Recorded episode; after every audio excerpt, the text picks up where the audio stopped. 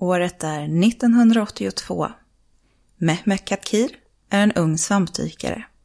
Han dyker i vattnet utanför Uleburens kust i Turkiet. Just den här dagen är han på ett djup av 45 meter under vattnet. Då ser han något som han reagerar på. När han kommer upp i vattnet meddelar han sin kapten om detta. Det är konstiga metallkakor med öron. Första kontakten med ett 3300 år gammalt vrak har etablerats.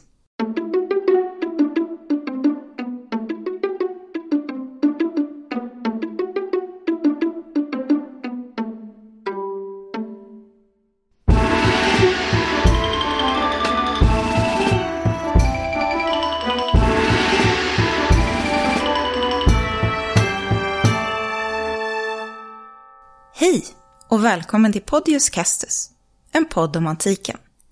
Idag med mig, Angelica. Dagens avsnitt ska handla om Ulleburens skeppsvrak. Plötsligt händer det. Av en ren slump sker en fantastisk upptäckt. Just denna upptäckt skulle visa sig vara oerhört värdefull för att få förståelse för och information om bronsåldern runt Medelhavet. Det Mehmet Karkir fann var nämligen det som idag kallas för Ulleburens skeppsvrak. Det är ett av de viktigaste bronsåldersutgrävningarna. Ulleburens skeppsvrak är nämligen det äldsta skeppsvraket i världen. Själva skeppet det är ett syriskt-palestinskt handelsfartyg.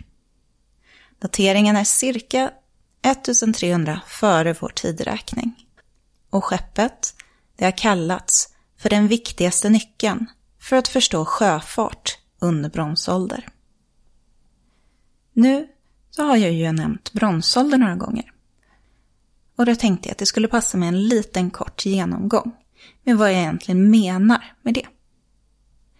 Bronsålder i Medelhavet skiljer sig något tidsmässigt från till exempel bronsålder i Norden i Norden räknar man tidsperioden bronsålder ungefär 1700 till 500 före vår tidräkning.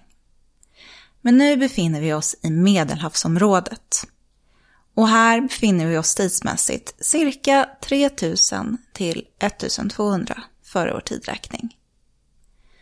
Bronsålder kallas så på grund av användningen av legeringen brons. Och det är en legering på cirka 90% koppar och 10 tenn. Under denna tid har vi många stora städer och civilisationer.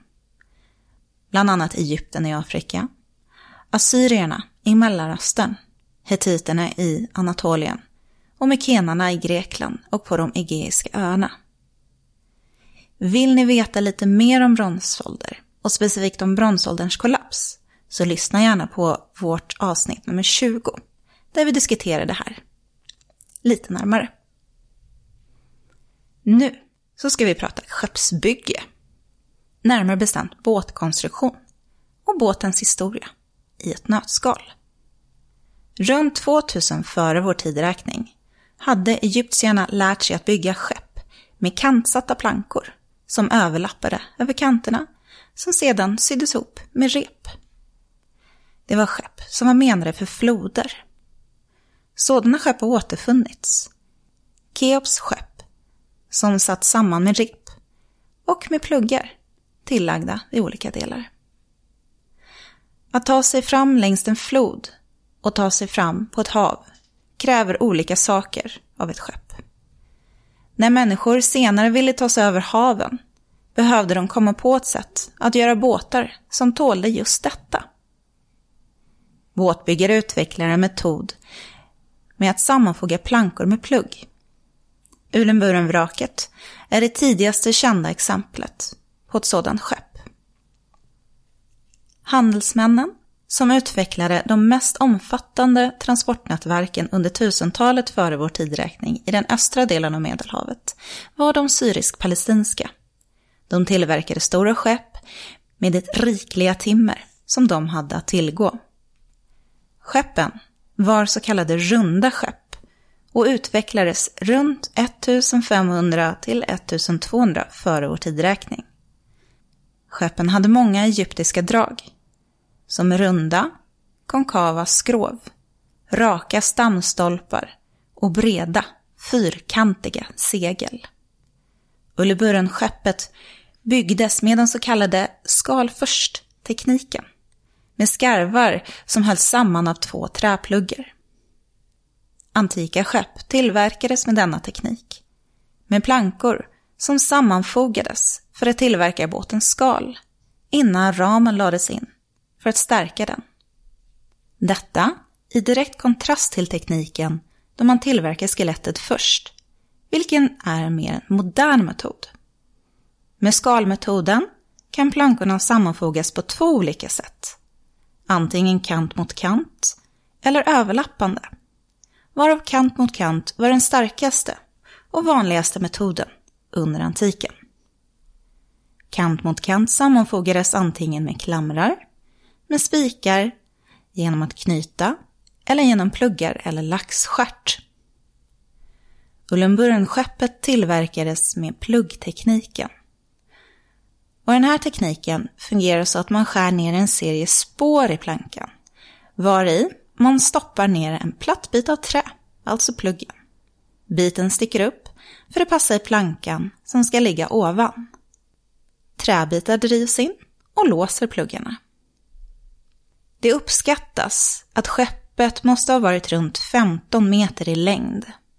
Skrovet var i cederträ, pluggarna förmodligen av ek. Skeppet bar med sig 24 ankare i sten, de första ankare som hittats i samma kontext som ett skepp. Vi går vidare till modern tid och den arkeologiska pusselbiten i dagens ämne. Vraket låg ju nämligen under vatten.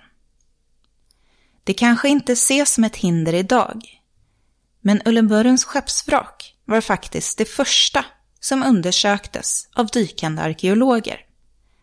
Det hade alltså inte gjorts förut. Man fick helt enkelt utveckla en teknik för att kunna göra en arkeologisk utgrävning under vatten, så kallad undervattensarkeologi. Detta är mycket viktigt för studiet av antikt sjöfarande. Och det, det kan vi tacka George Bass för. Han, han var grundare av Institutet för nautisk arkeologi, INA, vid Texas A&M University. Han kallas för fadern av undervattensarkeologi. Undersökningen av Ulleburens skeppsvrak är en arkeologisk milstolpe och utvecklingen av undervattensarkeologi har gått framåt efter detta.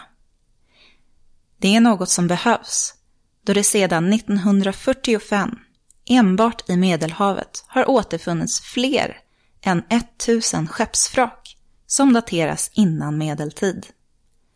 Och bevis för flera skeppsvrak dyker upp nästan varje säsong. Som jag sa i början så började allt år 1982 då den unge svampdykaren Mehmet Kakir meddelade sin kapten att han hade sett konstiga metallkakor med öron när han var ute och dök på ett djup av 45 meter. Det han såg var så kallade oxhide ingots. Det är koppartackor med en fyrkantig form som sticker ut lite längre i hörnen. De dateras till bronsålder. Han rapporterade sitt fynd till Bodums museum. Själva skeppet låg på ett djup mellan 44 och 51 meter. Utgrävningen av vraket inleddes 1984 av ett team från INA, ledda av George Bass och Kemal Pulak. De dök två gånger dagligen under loppet av sex veckor och genomförde 1259 dykningar. Den sista kampanjen var 1994 med INAs elfte och sista år på sajten. Sammanlagt hade de då dykt i 6 613 timmar. Alltså mer än nio månader under vatten. Skeppet uppskattas ha burit med sig runt 20 ton handelsvaror. Skeppet hade den mest kulturellt mångfaldiga antika lasten som någonsin hittats. Det reflekterar ett microcosm av den internationella handeln i östra medelhavet under denna tid. Låt mig räkna upp en del av den last som återfunnits. Den huvudsakliga lasten var koppartackorna, av vilka 345 har hittats. 317 av dem var i form av oxhide, alltså en oxhud med handtag för att kunna lyfta dem lättare. Resten var av varierande form. Varje oxhide-tacka vägde cirka 23 kilo. Det var viktmässigt lika med en antik talent. Talent är alltså ett antikt viktmått. Tackornas ursprung är cypriotiskt. Det fanns även enorma förvaringskärl, pithoi, som hittades fyllda med keramikobjekt. Man fann även en liten skrifttavla med gångjärn, tyvärr utan vax, så det som en gång stod skrivet på den är sedan länge borta. Det är en så kallad diptyk. Tackor av tenn hittades också. De har ett möjligt ursprung i nutida Afghanistan. Det var ungefär ett ton med tenn och det tidigaste fyndet av materialet i sin råa form. Man hittade även runda glastackor på cirka 15 cm i diametern, fler än 100 stycken. Kemiska analyser av dessa visar att de är identiska med glasföremål från samma tid från Egypten och Mykene. De kallas för Meckusten. Man fann en stor kopp i guld, en kalk, varav formen dateras i slutet av farao Amenhopis den andres regeringstid. Han regerade alltså från 1417 till 1379 före vår tidräkning. Ett annat egyptiskt objekt var en skarabé med hieroglyfinskriptionen Nefertiti. Nefertiti var Akinatens fru. Det var det första objekt som refererade till Akhenaten eller hans fru som återfanns på denna geografiska plats. Gyllene skarabéer hittas vanligtvis aldrig utanför Egypten. Kalken, skarabén och en figur föreställande en syrisk-palestinsk kvinna med guldpläterade händer, fötter och huvud. Kanske ett votiv, kanske en gåva till en kung. Indikerar att skeppet var mer än ett vanligt handelsskepp. Vad som fraktades samt dess rikedom indikerar att det var för elit eller kungligt syfte och att skeppet var en del av en handel på hög nivå. Guldskarabén är en av de viktigaste fynden från skeppet. Den är tidigast tillverkat under Akenatens tidiga regeringsperiod.